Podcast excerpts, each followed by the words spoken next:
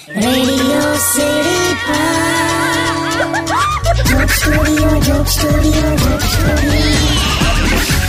Back radio city ચોક સ્ટુડિયોમાં આપનું સ્વાગત છે. કિશોર કાકા આ વેલેન્ટાઇન વીકનો ફીવર તો હજુ મગજ પરથી ઉતરતો જ નથી પણ મેં છે ને એક વસ્તુ શોધી કાઢ્યું. હં, કે અમુક ભાઈબંધો છે ને આપણને જબરજસ્તી પ્રેમ કરાવી દે ખબર? એવું કેવું એ કેવી રીતે? ખબર છે? આમ તમે આમ કશેક જતા હોય તો એ શું કે ખબર? કે જો કે પેલી લાલવાળી તને જોયા કરે હા. પછી શું થાય? પેલીને જોવામાં તમે બિઝી થઈ જાઓ અને તમારા પૈસા ત્રણ લસ્સી પી જાય. પણ તમે લોકો છે ને હરક પદુડા જાઓ બધું ના હોયલા મેં તો કેવું ઓબ્ઝર્વ કર્યું કે અમુક છોકરા શું કરે? આમ ચાલતા ચાલતા જતા હોય ને અને હમેથી કોઈક સરસ છોકરી આવતી હોય તો ખાલી ખાલી ગજવામાં હાથ ગાલી મોબાઈલ બહાર કાઢે પછી એનું અનલોક કરે પછી આમ ખાલી ડિસ્પ્લે જુએ પછી છોકરી જેવી પસાર થઈ જાય ને એટલે પાછો લોક કરી દે ને ફોન ગજવામાં ગાલ. એ શું કરતા હશો તમે? એ તો ખાલી આમ એક સ્ટાઇલ મારવા પૂરતું એમ કે શું કહું હવે આમાં? હા કોઈ કા- એ તારી પાસે કોઈ રીઝન જ નહીં. ખાલી હોશિયારી મારવાની એમ. બીજું તને પૂછું સૌથી વધારે છોકરાઓને શરમ ક્યારે આવે? બોલ.